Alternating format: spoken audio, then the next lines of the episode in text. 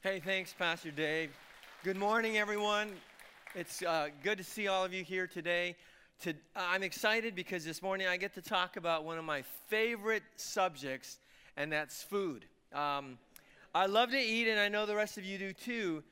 But unfortunately, as I've gotten older, I've come to realize that I've got to be more careful about what I eat because you know, you know the saying, you are what you eat. So I've, I've been trying to be more careful about that. And recently I came across a very depressing article on a website called everydayhealth.com about the 10 foods you must never eat. All right. And it was the reason why I, I said it was a depressing article was because because everything on that list were things that I love to eat. Or just about everything on that list were things I, love to eat. And so I thought that rather than me be depressed all by myself, I'll make you depressed with me and I'm going to share that what, with you what is on that list. And I think you'll be very depressed uh, afterwards because you probably like all these things on the list. But number one on Everyday Health's uh, list of 10 foods you must never eat, number one, potato chips, right? Potato chips.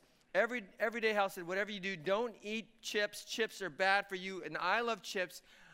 Honestly, I eat potato chips almost every day.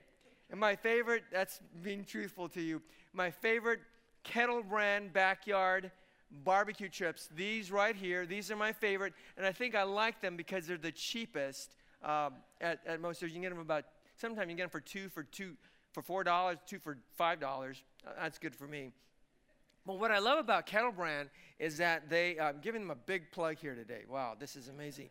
Uh, they, they come in a variety of um, flavors, like, and I'm going to put some of these up here salt and fresh ground pepper, potato chips, pepperoncini, I don't know how to pronounce it, wasabi ranch, Himalayan salt cooked in 100% avocado oil. Here's another one honey Dijon, chili lime with citrus infused sea salt. Doesn't that sound good? Carolina barbecue, spicy Thai for those of you who love Thai food, jalapeno if you like it spicy, red curry, Korean barbecue for all you Koreans out there. This is Pastor James's favorite chips here. Tropical salsa, Hawaiian barbecue with ginger infused sea salt for all you Hawaiians out there. Shaka. Maple bacon. Maple bacon, spicy queso, and chili verde for all you Mexican food lovers. I mean, so they got, they got all kinds of flavors, and it's crazy. But everyday health uh, says that just one ounce of regular potato chips has 152 calories or 10 gram and 10 grams of fat, which means if you eat three, three ounces of potato chips a week, in one year you will have consumed 23,400 calories. Is that depressing or what? Right? I'm way past that. Second worst food you should never eat, according to Everyday Health, is any type of non dairy topping like Cool Whip. Right? I love Cool Whip. Some of you put it on your rice. Pastor James can't, there are some days when he can't get enough of it. I mean, this is crazy. Pastor, that's Pastor James. Everyday Health said that Cool Whip is mostly corn syrup and hydrogenated vegetable oil, and that stuff you don't want flowing through your arteries or through your veins, right? Third food, food they said you should never eat donuts. Donuts. This is so depressing. Check out these donuts right here. I bought these donuts. I actually bought these donuts, and I'll tell you where I got it from in just a second. But every week, I mean, cops aren't the only ones who love donuts, right, James? Everybody loves everybody loves donuts. You'll, you, probably, you, if you go to our hospitality table after the service, there probably can be donuts out there, right? And you, recently, I took our staff to Sidecar Donuts in Santa uh, Monica. That's where we got these donuts, and man, they are we they are so tantalizing. We can get our our our our teeth into that. And so if someone can bring me sidecar donuts next week, that would be great. I'm kidding. They're expensive and it's not good for you. All right. Number four. Number four, they said the fourth food you should never eat fettuccine alfredo. Fettuccine alfredo. We love fettuccine alfredo. We get ours from Costco, right? And it's drenched in butter and whole cream and Parmesan cheese, a three ounce serving, which is the size of your fist, 543 calories, right? 543 calories. That's really depressing. Number five on the list sausage. I love sausage. Juicy, plump. Does that thing look, oh, so good. I read that 50% of sausage is made from processed leftover parts of a pig, including the blood, the guts, the organs, and the pig's head. Right? And a typical bratwurst contains 400 calories per serving, 35 grams of fat, and nearly 1,000 grams of sodium. And some people are walking out saying, Man, I'm so hungry, I got to go get something to eat. Right? Number six, fried chicken. Fried chicken. Say goodbye to the Colonel, right? This is so depressing. I love chicken wings, fried chicken wings, all right? Number seven, imitation cheese in a can, like the kind you use to make nachos. Man, I love, na- I love nachos. But only two tablespoons of this stuff right here packs 276 calories, 21 grams of fat, 13 of which are saturated, right? And number eight, oh, you're going to hate this one. You're going to hate this one. French fries. French oh, let's hear that. Oh, I love that. French fries. My favorite, honest, I go get them every Sunday after I'm done here at church. I go get French fries from McDonald's. I love McDonald's French fries because when I go there, I always say, no salt, please. And that they have to make a fresh batch. Seriously, because, because they always salt it and then they leave it under that heat lamp. And sometimes if it's sitting there for 15 minutes, it doesn't taste very good. Right? So I always say, no salt, please. They give it to you fresh, then they add the salt afterwards. It's so, so good. Try it. And what I, 230 calories for this, which is not bad, not bad. Um, In-N-Out Burger, 400 calories for their french fries. Burger King, 670 calories for their french fries. So just go to McDonald's. Number nine, number nine, food you must never eat white bread. Really? White bread? I mean, white bread is American as apple pie, right? But according to, to Everyday Health, white bread is, is so bad for you that they said you might as well eat a candy bar. Okay, oh, hey, I'll eat a candy bar. that's, that's good. Um, it says it causes uh, blood sugar levels to rise and crash and all those kinds of things. And finally, number 10, number 10, things that you shouldn't eat fried wontons. Oh man, that's so depressing. My wife makes the best fried wontons. Uh, but one of these puppies, here's the problem one of these puppies can contain one, just one, 300 calories or more. And, and you can't eat just one, right? That's the problem. You have about 10 or 11 of them, you know, like, and it just goes down real quick. And so that's life, all right? That's life according to everydayhealth.com. And if you followed their directions, there would be nothing to eat except kale and alfalfa sprouts, right? And that would be really depressing. Well, if you're concerned about your eating habits, then, well, you might appreciate today's message. If you're joining us for the first time today, we've been in this summer, we've been in this series called Live Like This, and we've been going through the Sermon on the Mount, greatest sermon ever preached by Jesus himself. And the reason we're calling it Live Like This is because that's what the Sermon on the Mount is all about. It's all about how we ought to live our lives as Christ followers. It is Jesus' manifesto for how we ought to live our lives. And today we come to Matthew chapter 6, verse 16 and 18. Uh, just three verses there. And, and these three verses that we're going to look at today really uh, rounds out three habits that Jesus speaks of in Matthew 6. He begins in Matthew 6, starting in verse 1, talks about the spiritual habit of, of uh, giving.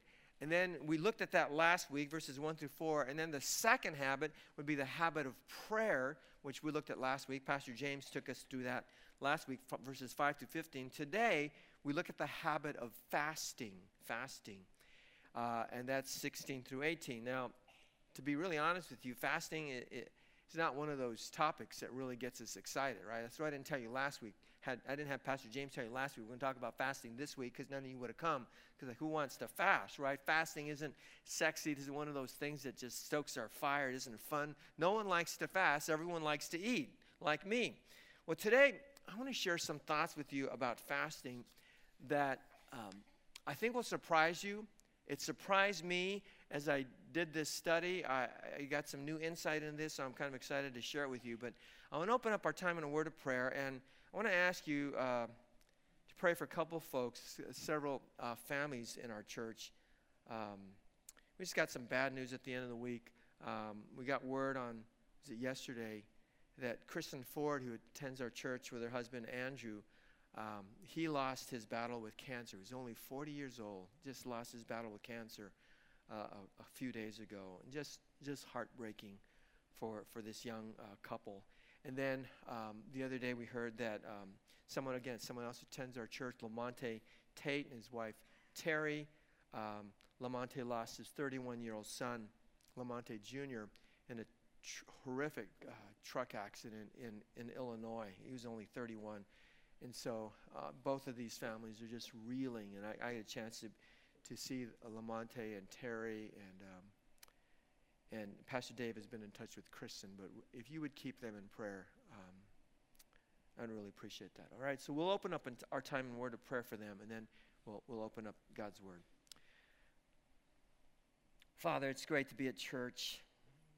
And I so appreciate, Lord, that we can come and, and, and poke fun at each other and talk about fun things and, um, and be silly at times.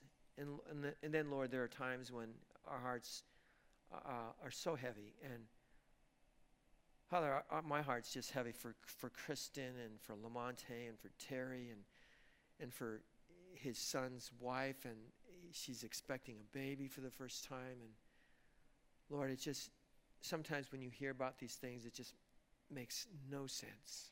No sense whatsoever. And I ask, God, that you would do what only you can do. God, for all of us, even as pastors, we feel absolutely helpless. Feel like we're we just have nothing to offer. We have no answers. But God, we, we have you, and we, we want to we, we ask that you would point their hearts to you, and you would help us to help point their hearts to you. Lord, I ask God that you would bring comfort and, and peace and healing to Kristen and to Lamonte and to Terry and all and his son's wife. God, will you just touch them and comfort them? And Father, help us as a church also just to be sensitive to all those around us. Lord, as our church, as our family grows uh, larger, I mean, there, you, we hear more of these things. And God, help us to be attentive to all those around us, even this morning, all, all those around us who might be hurting and, and, and, and going through hardship. And Father, this morning I ask, God, as we ta- tackle this topic of fasting, it's not one that we necessarily want to come and hear about, but I believe that there's something here for us, for each and every one of us. So I ask God, speak to us. Speak, Holy Spirit, just speak very clearly to us. Illuminate our hearts and our minds. So thank you, Father. We, we ask you to bless us now. In Jesus' name, amen.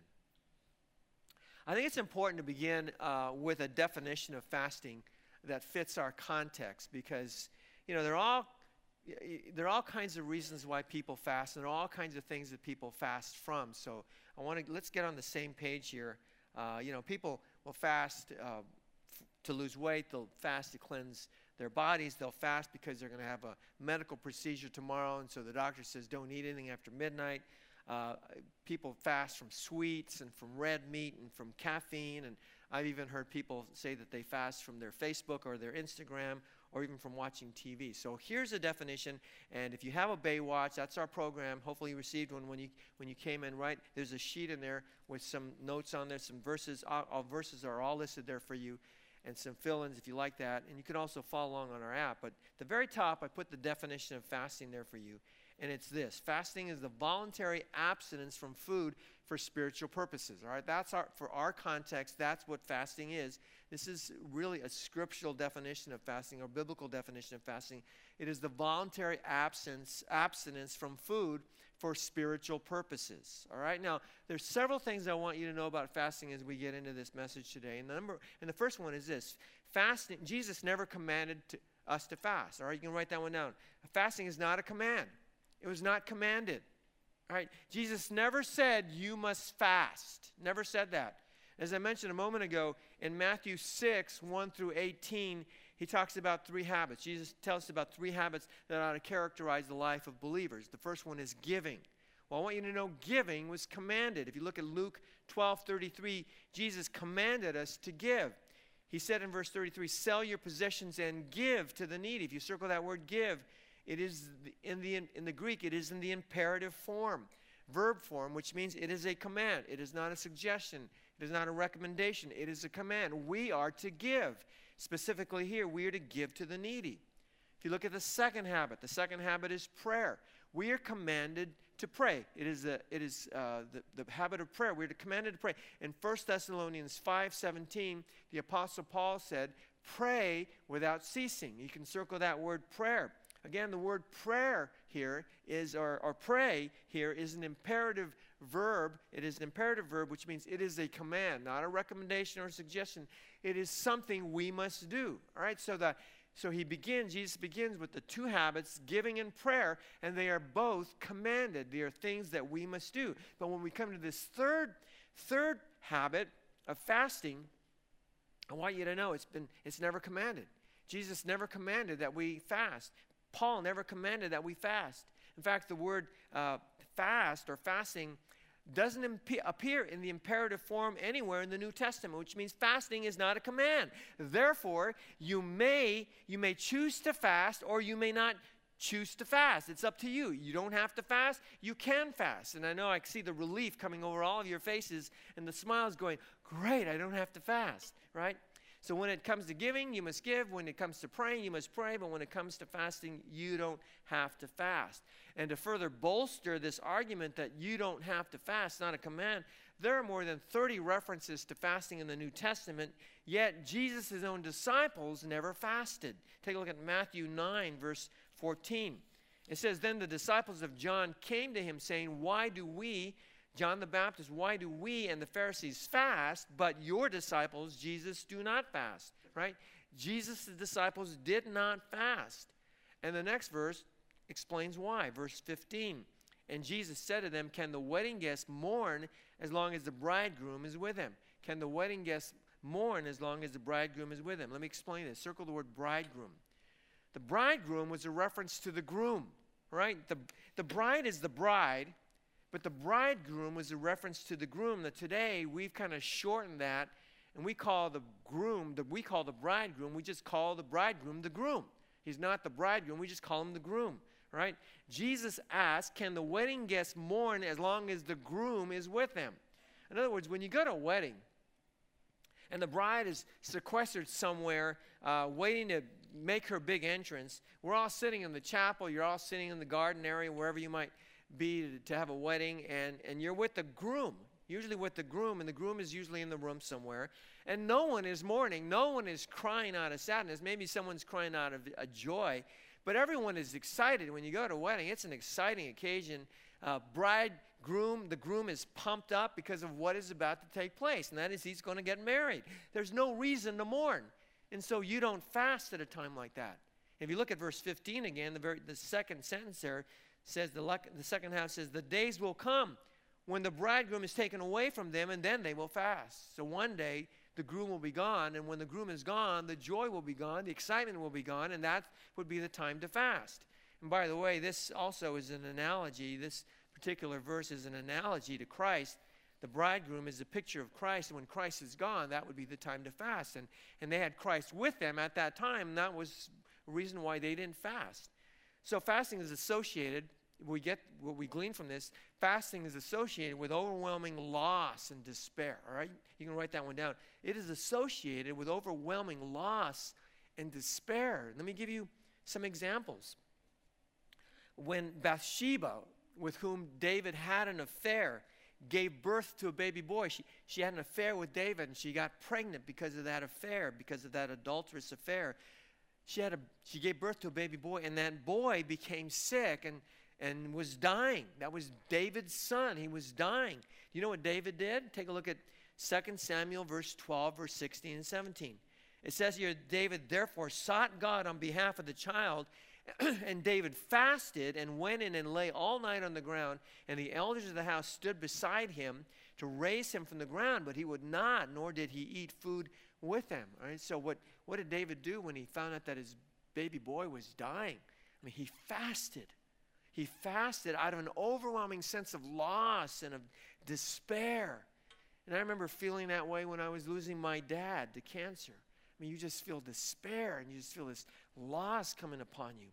In many ways, if you think about it, in many ways, fasting is, a, is the natural human response to loss and despair. When you're going through those, some really hard times, I mean, you don't even feel like eating, right? So it's a natural response. Let me give you another example. On another occasion, approximately 860 years before Christ, 860 years, Jehoshaphat was the king of Judah. He reigned over Judah, and Jehoshaphat was a good king. Well, one day, a powerful alliance of nations from the south, led by the Moabites, came up and decided to attack march against Judah and attack it. And in every way, the Jews were outnumbered and they were outgunned. And uh, Second Chronicles 20 describes the scene. Take a look at verse 1.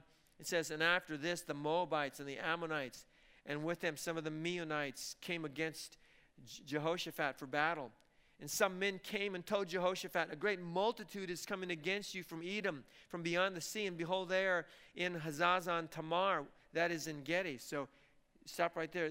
There's this horrific scene where, where this huge army is coming against, this tiny nation of Judah, really small. Judah's basic, basically half the size of, of Israel because the nation was split into two. And they're coming to attack Judah. And when the Jews saw what was coming against them, when they looked out in the land and saw what they were up against, they were absolutely terrified. And what did, what did Jehoshaphat do? Take a look at verse 3 and 4. Pick it up there. And, and then Jehoshaphat was afraid and set his face to seek the Lord. And he proclaimed a fast throughout all Judah. And Judah assembled to seek help from the Lord. From all the cities of Judah, they came to seek the Lord. And I love this story because it's so raw and it's so real, it's so transparent. The first thing about Judah, it says here, was that he was afraid. They were terrified of what they saw. In the face of insurmountable odds and this paralyzing fear, the king proclaimed a fast. And we see from this story that the fasting is associated then with tremendous adversity and fear. You can write that one down. Fasting is associated with adversity and fear. And you know what God did? If you read the rest of the story, God showed up and he led them, he, he led the people of Judah to victory. It is one of the great stories in the Bible. I want to encourage you this week to go back and read it. Read Second Chronicles 20, the entire chapter, and it will, it will fire you up. It's such a great story. Let me give you one more example of fasting. Most of you probably familiar with the story of Jonah and the whale, except that it wasn't a whale. The Bible says that this beast that Jonah found himself in was actually a, a big fish, a great fish, is what it said. But God wanted Jonah to go to Nineveh because the people there were wicked, and, and he wanted Jonah to speak to them and, and, and proclaim to them that they needed to turn around and follow him instead. So take a look at Jonah 1 1 and 2. We'll set, this will set it up for us. It says, Now the word of the Lord came to Jonah, the son of Amittai, saying, Arise, go to Nineveh, the great city, and call out against it, for their evil has come up before me. I'm going to stop right there. Nineveh was an actual city. It was a great city, and it's still there. The ruins of the city, you can find it in the, in the nation of Iraq near Mosul. Nineveh actually is still there, and it's, the ruins are there. Uh, but it was actually this great city, and God said, I want you to go to Nineveh and proclaim repentance and proclaim judgment to them. But you know what Jonah did instead? He got, a, he, he got on a ship and headed to Tarshish instead because because he couldn't stand the Ninevites. He hated the Ninevites. Take a look at this map. I'll give you an idea what we're talking about. So he's in Israel or in Judah, and, and, and he catches a ship out of Joppa, the port city of Joppa. And by the way, when we go to, a bunch of us go to uh, Israel in November, we're going to be, that's going to be one of our stops. We're going to stop in Joppa. But he got a ship uh, heading to Tarshish, which is in, in south of Spain, 5,000 nautical miles. Instead of going west, he went, or instead of going, yeah, instead of going west, he went east to Nineveh. Instead of, instead of going east, he went west. And Nineveh was located again in Iraq. It was about 400 miles or so from, from uh, Israel. But he didn't go there because, again, he hated the Ninevites. Uh, to make a long story short, God intervened. You know the story perhaps.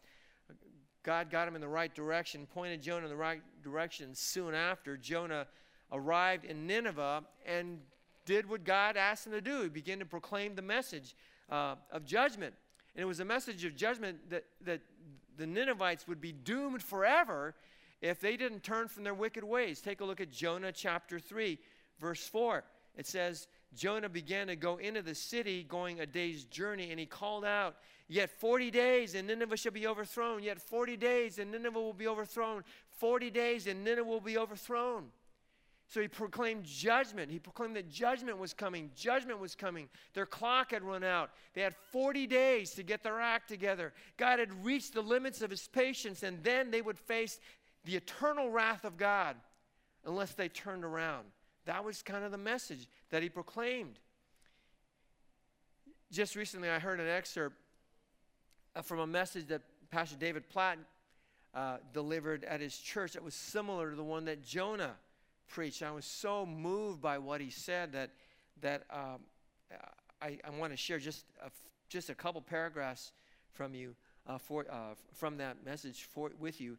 And here's, here's what David Platt uh, said. He said, Judgment is coming. I just want to say that loud and clear to every person who is listening to this. I am assuming that most people who are listening to this are followers of Jesus. But if you have not trusted G- in Jesus, please hear this. Judgment is coming.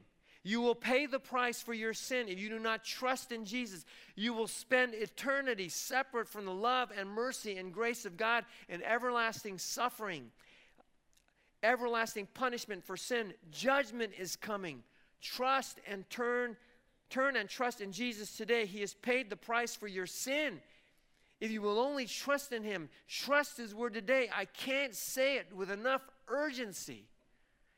And I know that's a tough message to hear, right? And it was a tough message for the Ninevites to hear. But those were words of truth. They are words of truth because God will not look the other way forever.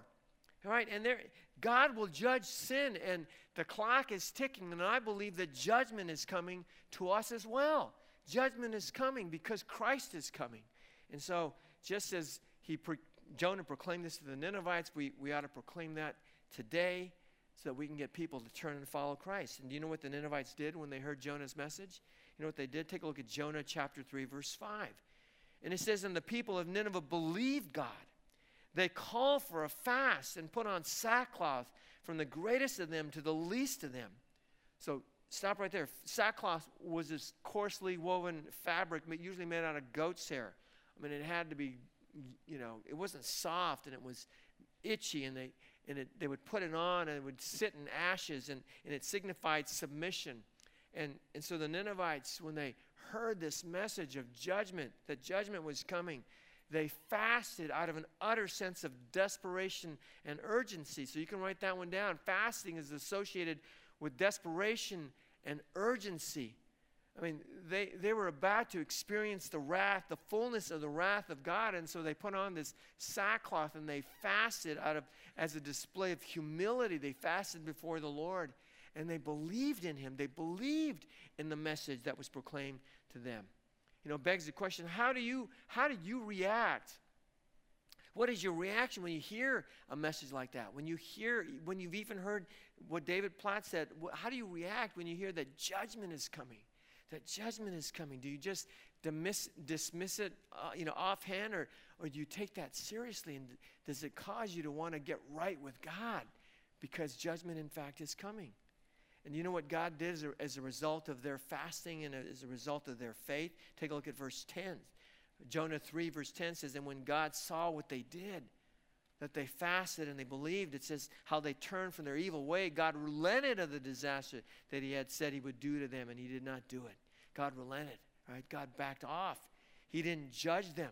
This was an incredible reversal. This is a stunning act of mercy and grace in the face of impending doom and gloom and judgment. And, and so, one of the takeaways just from this story is that it's never too, too late to escape God's judgment. It is never too late to get right with God. It is never too late to set your spiritual house in order. And maybe you've come here today and you are far from God. You are far away from God. It is never too late to let today be the day when you get your spiritual house in order and make yourself right, make, make, make, make yourself right with God through faith in Jesus Christ. And judgment, God's judgment will be relented from you. It will be taken away from you, and you will not face that judgment. All right? So, so so important. Remember that judgment is coming. Finally, the, I want you to know this about fasting. Fasting is associated with prayer. You can write that one down. It is associated with prayer. When David's baby got sick, he fasted, but not only did he fast, he prayed. If you look at 2 Samuel 12, verse 16 again, you'll notice it says here that David sought God on behalf of his child. So he didn't just fast, but he prayed for his child. He prayed for his baby boy.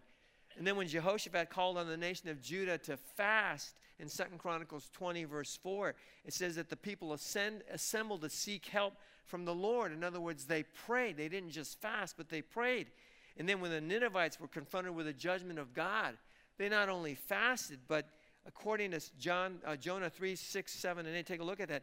The Ninevite king called on them to pray. Take, look at verse 6. It says, The word reached king of Nineveh, and he rose from his throne and removed his robe, covered himself with sackcloth, and sat in ashes. And then he proclaimed, he issued a, a proclamation and published through Nineveh by the decree of the king and his nobles. Let neither man nor beast, herd nor flock taste anything. Let them not feed or drink water. In other words, fast. And then verse 8 says, But let man and beast be covered with sackcloth and let them call out mightily to God. In other words, pray. You want to pray like crazy. And so prayer is associated with fasting. As John MacArthur put it, you can pray without fasting, but you can't fast without praying. Right? The two go hand in hand. So that's fasting. Right? That's fasting. Let me summarize it for you. According to the Bible, fasting is not a command. We are not commanded to fast. You don't have to fast if you don't want to fast. But if you fast, remember it is associated with loss and despair. It is associated with adversity and fear. It is associated with desperation and urgency, and it is always accompanied by prayer. Right? Now, if you combine all these facets of, of fasting together, what emerges is a picture. Now, this is the part I want you to get, all right? What emerges is a picture of someone who is deeply and desperately dependent on God who is deeply and desperately dependent on God in the face, in the face of extreme hardship, in the face of extreme turmoil, in the face of extreme misery and brokenness and hopelessness and desolation. That's what it is. That's fasting, right? It's a picture of someone who's deeply desperate for God, right? Fasting isn't associated. I want you to get this as well. It isn't associated with normal, everyday routine, the routine spiritual life of a believer. It's not associated with the normal, everyday, routine life of believer, which is what I used to think. That's what I used to think. I used to think that if I skipped a meal here, and if I skipped a meal there, and if I, if I didn't eat for the whole day, or maybe for two days or three days, that God was going to do something extraordinary in my life, or He's going to do something extraordinary in the life of the person that I was praying for. And then when I didn't pray, which was most of the time, uh, because I love to eat, I would go around feeling guilty. Like, you know, I hear a message on prayer, I'll, I'll hear somebody who's is praying, and, I, you know, it's like, man, I, am just, I'm just a terrible Christian, man, because I, I love to eat. I just want, I don't like to fast. I must be a terrible pastor because I don't like to fast. And the reason I thought that, you know, the reason why this was in my thinking was because of something that I heard years ago that Dr. Bill Bright uh, said about fasting. Uh, Dr. Bill Bright was the founder of Campus Crusade for Christ. Today is known as Cru. Uh, great organization, and from everything I know of him, he was a godly and great man. But here's what he said about fasting that had a profound, left a profound uh, impact on me. And here's what he said Fasting, he said, is the most powerful spiritual discipline of all the Christian disciplines. It is the most powerful spiritual discipline. And then he said, fasting, as it relates to prayer, is, the is the spiritual atomic bomb that our Lord has given us to destroy the strongholds of evil and usher in a great revival and spiritual harvest around the world. It is a spiritual atomic bomb that the Lord has given us to destroy the strongholds of evil and usher in a great revival around the world. And when I read this quote, I thought, yeah, yeah, that's what fasting is, right? Amazing. It is the most powerful spiritual discipline. It is a spiritual atomic bomb with which we can destroy strongholds, the strongholds of the, of the devil, and usher in a worldwide uh, revival. Think about that. It's a spiritual atomic bomb, right? Who wouldn't want a spiritual nuclear bomb in their arsenal, in their spiritual arsenal? Who wouldn't want to destroy the strongholds of Satan? Who doesn't want to ignite a spiritual revival all around the world? Well, we all do. As I looked at and I, as I thought about this, and I actually even gave a message on this years ago, um, I haven't seen it, right? I haven't seen. I haven't seen it around. I haven't seen anything like that going on around the world. I, and and I began to look at fasting, and I took these words, and again, I'm not knocking them, but I took these words, um, and I began to look at fasting as a tool, as a way to get something from God, as a way for Him to do something great in my life. Okay, I, I've got this huge trial. All right, so I'm going to fast, and you watch what, what God does. And then I learned as I studied this uh, this week, that's not what fasting is. It isn't a spiritual atomic bomb that you have in your arsenal, and you just go around like, okay, I'm going to fast, and like, boom, and boom, That's not what it is. I mean, there's no doubt in my mind. There's no doubt in my mind. Don't, don't misunderstand me, right? There, there's no doubt in my mind that through fasting and prayer, God can do some amazing and miraculous things. No question in my mind that that can happen, right? But it isn't a weapon which we use to get something for ourselves. That's not what it is. Fasting for our purposes is, is not about that. As MacArthur said, fasting is never shown in Scripture to be the means to heighten spiritual experience. It's not about using fasting to get something like we want. Instead, write this one down. Fasting is an expression of my deep dependence on God. It is an expression of my deep dependence on God in times of uncertainty and trouble. Right? In times of uncertainty and trouble. In other words, fasting is, is us clinging to God. It is clinging to God out of a sense of urgency and desperate times. It is our expression of our great need for God in times of fear and adversity, in times of hardship, in times of calamity, in times of loss, in times of despair. It is, it is our way of saying to God when you're in a physically weakened state because you haven't eaten anything, it is our way of saying to God, God, I need you. I need you, God. I have no one else but you, only you. And see, when you fast, God may or may not answer your prayers. He didn't answer David's prayer, and his baby boy died. But you know what fasting will do? It'll change you, it'll change me. Because when you go before God and you're completely stripped down and weak, and, there's, and you have nothing, and you express your complete and total dependence on God, He can't help but transform your heart and your mind. He can't help but change you. You will sense His presence, you will sense His touch and His favor in a way that you will not if you simply go about your life in an ordinary way. So write that one down. Fasting changes me, right? It does something in me because, and it's not necessarily, it's not just the fasting, it's just coming before God, stripped down and crying out to him. Just crying out to God and saying, God, I need you. In fact, you don't, and, and again, there's, there's a reason why it's not commanded because you don't have to fast to experience that. You can experience that today when we take communion. Before you come up here, you might want to just get by your seat, just get on your knees and cry out to God because of some great need you have in your life, because of some great grief you're experiencing. Cry out to God and say, God, I, I need you. You are all I have. And so that's it, it, changes us. If you just if you choose to fast, it will change you. But again, as I said, it doesn't you don't have to fast for God to change you. Well, that's all that to say. Let we come to the Sermon on the Mount. Let's take a look at what Jesus said in the Sermon on the Mount. Long introduction, but finally that brings us to what he said in the Sermon on the Mount, Matthew 6, 16 through 18. Here's what Jesus said.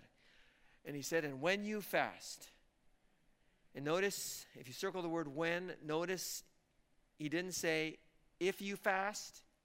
He said, and when you fast. And the reason why he said when you fast, because fasting was a given. It was a given. It was something, it was, a, it was even though it wasn't commanded, fasting was something that was an acceptable practice even for Christians. He said that when you fast, do not look gloomy like the hypocrites for they disfigure their faces that their, fa- their fasting might be seen, may be seen by others. Truly I say to you, they have received their reward. But when you fast, anoint your head and wash your face, that your fasting may not be seen by others, but by your Father who is in secret. And your Father who sees in secret will reward you. All right, so the first thing that Jesus instructs us here is uh, uh how not to fast. He tells us how not to fast. And, and Jesus said, Don't fast. Here's how, here's how you shouldn't fast. Don't fast by looking gloomy and by disfiguring your faces, which is what the hypocrites did. In other words, don't put on an act, don't put on a show like the Pharisees did. They would contort their faces and look miserable, like, oh, you know, and how do you feel when you when you don't eat all day? That when I when I don't eat all day, man, I'm I get pretty grumpy. Pastor Caleb gets more grumpier than me. But you know, we're like, oh, my my stomach hurts. You know, my stomach will start to. I get these pains, and I'm like, oh, what's wrong? And that's what they're waiting for, right? That's what the Pharisees were waiting for. They were waiting for someone to say, "Are you okay? I mean, you don't look well. Are you okay?" And that was the opening they were looking for, so they could say, Well, I'm fasting. Oh, I'm fast. Oh, and then they wanted then they wanted you to say, "Wow, you're so spiritual. Wow, you're, you're so righteous. I've been fasting for 40 days. Wow, you're really spiritual, right? And that's what they were looking for. And that's why Jesus called them hypocrites, because it was all about optics. It was all about putting on a show so that others would say, Look how spiritual you are. Yeah, we are so spiritual. Those are the Pharisees. And so Jesus told them, Don't do that. That's how we shouldn't fast. Then, then Jesus went on to say, Here's how you should fast, right? You anoint your head with oil and, and you wash your face. In other words, get cleaned up. Make yourself presentable. Look decent. Put a, put a smile on your face. Don't, don't be, but, but you know, look like you're, you're all together, right? Like, so, that, so that no one would even suspect that you're fasting. That's the idea here. And so he closes these instructions by telling them that, uh, that they should get their act together here. And just like giving in prayer, just like giving in prayer, Jesus said, let your fast be in secret. All right? In other words, just let it be in secret. And then your father will reward you in secret. So just, just keep it under wraps, right? You don't need to tell the whole world. But obviously, it's, it's, it's obvious that we gotta, we gotta tell a few people that you're gonna fast, right? I mean, some, you don't always have to tell people, have, but, but I, you know, especially if, let's say you decide to fast on Monday, all right? So today, tomorrow, you're gonna, just, you're gonna, you decide, I, I, I just need to get with God, all right? I'm gonna fast, all right? So, uh, but you don't tell your wife you're going you're gonna fast, right? Or you don't tell your mom or dad because they're making your lunch, they're packing your lunch, or they're, make, they're making your dinner that night. You don't tell them you're going to fast. So you go home, you go home and you, you come home to a huge spread of food. Let's say your wife, and I know dads cook too, so you know can flip the other way around. But let's say you come home and there's this incredible meal, right? Tacos and enchiladas. I mean, like it's just really chips, right? Cool Whip on the pumpkin cake, all this stuff, right? And, and then she lays it all out. She says, okay, dinner's ready. And you come and say, oh, I'm not eating today. What do you mean you're not eating today? Why aren't you eating today? I can't tell you. It's a secret. Pastor Gary told me not to tell you. Don't blame it on me, right? No, no, no. It's okay. You tell her or you tell him, right? You tell him, I, am I'm, I'm planning to fast tomorrow. I'm plan to fast on Tuesday and Wednesday, whatever it is, all right? So, so that, they, that they know, right? But if you do it with wrong motives, it's your heart like, I'm fasting tomorrow. Wow, you know, and you know your own heart. Only, only you and God knows your heart, right? You know your heart. God knows your heart. that's the thing, right? You may think, oh, I'm not going to say it that way. I'll say it a certain way. God knows your heart. He knows what you're thinking right? So write this one. That's your final point. Fasting should be undertaken discreetly, right? Might be necessary for you to tell some people, and that's okay. Make sure your heart's right. Do it discreetly so as not to bring any attention upon yourself, right? So that's it. Let me close by asking you some questions, right? Do you urgently need God in your life today? Do you urgently need God in your life? Are you desperate for God because you are hurting, because you are afraid, because you are stressed out, because you are in grief and in mourning, because you're anxious, because you're experiencing, perhaps you are experiencing today the greatest trial of your life? Maybe your marriage is on the rocks. Maybe your finances have tanked. Maybe you can't find a job. Maybe you found out that your child is on drugs. Whatever it is if you're desperate, consider fasting. Right? You can even fast a meal. I mean, I, will, will fasting a meal make a difference? It can and it can't. I mean, it, it, it can in the sense that it's just one meal, but it can if you use that one meal to say, I'm going to spend that hour when I don't have my lunch, and I'm just going to spend it on my knees, just crying out to God because of this situation. That'll make a difference because it'll get your, heart connected to God. Consider going before God. Do it today. We're going to take communion in just a few minutes. Do it today. Get stripped down, totally helpless and weak. Cry out to Him before you come up here to take communion, or you might want to even do it up here. Right? Cry out to God, and He will hear you. He may not answer your prayers exactly the way you'd like Him to, but I promise you it will be well with your soul it will be well with your soul, and you will experience His touch in a way that you never have before. And then finally, I just want to say judgment is coming. Judgment is coming. For all of you who've never entered into a personal relationship with Christ, judgment is coming. Get right with God today. It's never too late. You can get right with God today. That's why God brought you here today, to get right with Him. Uh, let's close our time in prayer.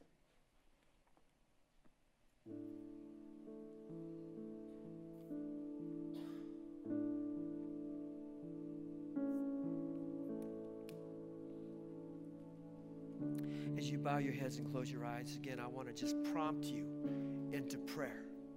Right? I want to lead you into prayer. And first, I'd ask if you're here today and you're desperate for God,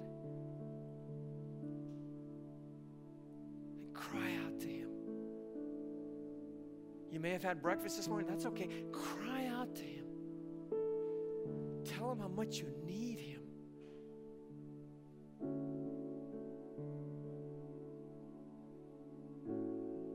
Tell Him how desperate you are. Tell him how there's no one who can help you except him. Tell him how there's no one who can touch you except him.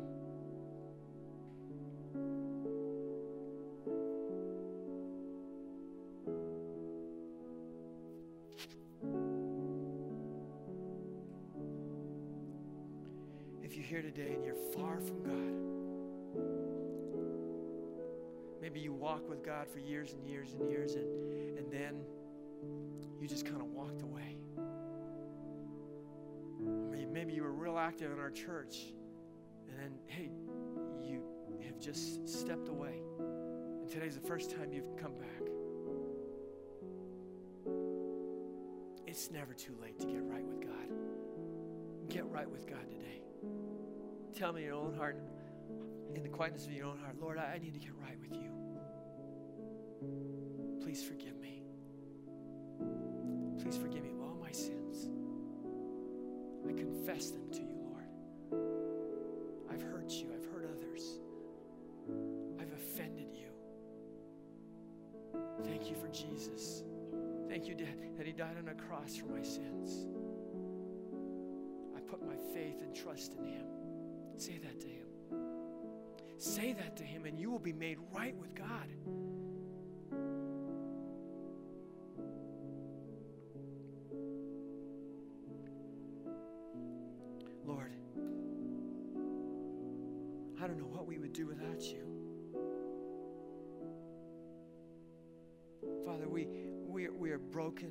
Hurting. We are messed up and we are sinful. We offend you by the very sins that we commit. Forgive us, Lord. Take us back into your arms. And God, many in this room are experiencing the greatest trial of their lives loneliness and hurt and brokenness and grief, hardships and adversity, hopelessness and desperation. So many. Because of health reasons, because of relationships that are broken, because of emotional issues that are breaking our hearts, because of addiction, because of the things that are going on in our families, because of the things that related to our finances. So many things, Lord. Lord, we cry out to you. We, we want to proclaim to you, Lord, we have no one but you. Help us, God. Touch us, Lord. Comfort us, God. Lead us. Be our light in the darkness and lead us through these times. Hold on to us, Lord. Thank you. We thank you that you are always available to us, that you always love us, that you're always faithful to us. Lord, we give our hearts to you. In Jesus' name.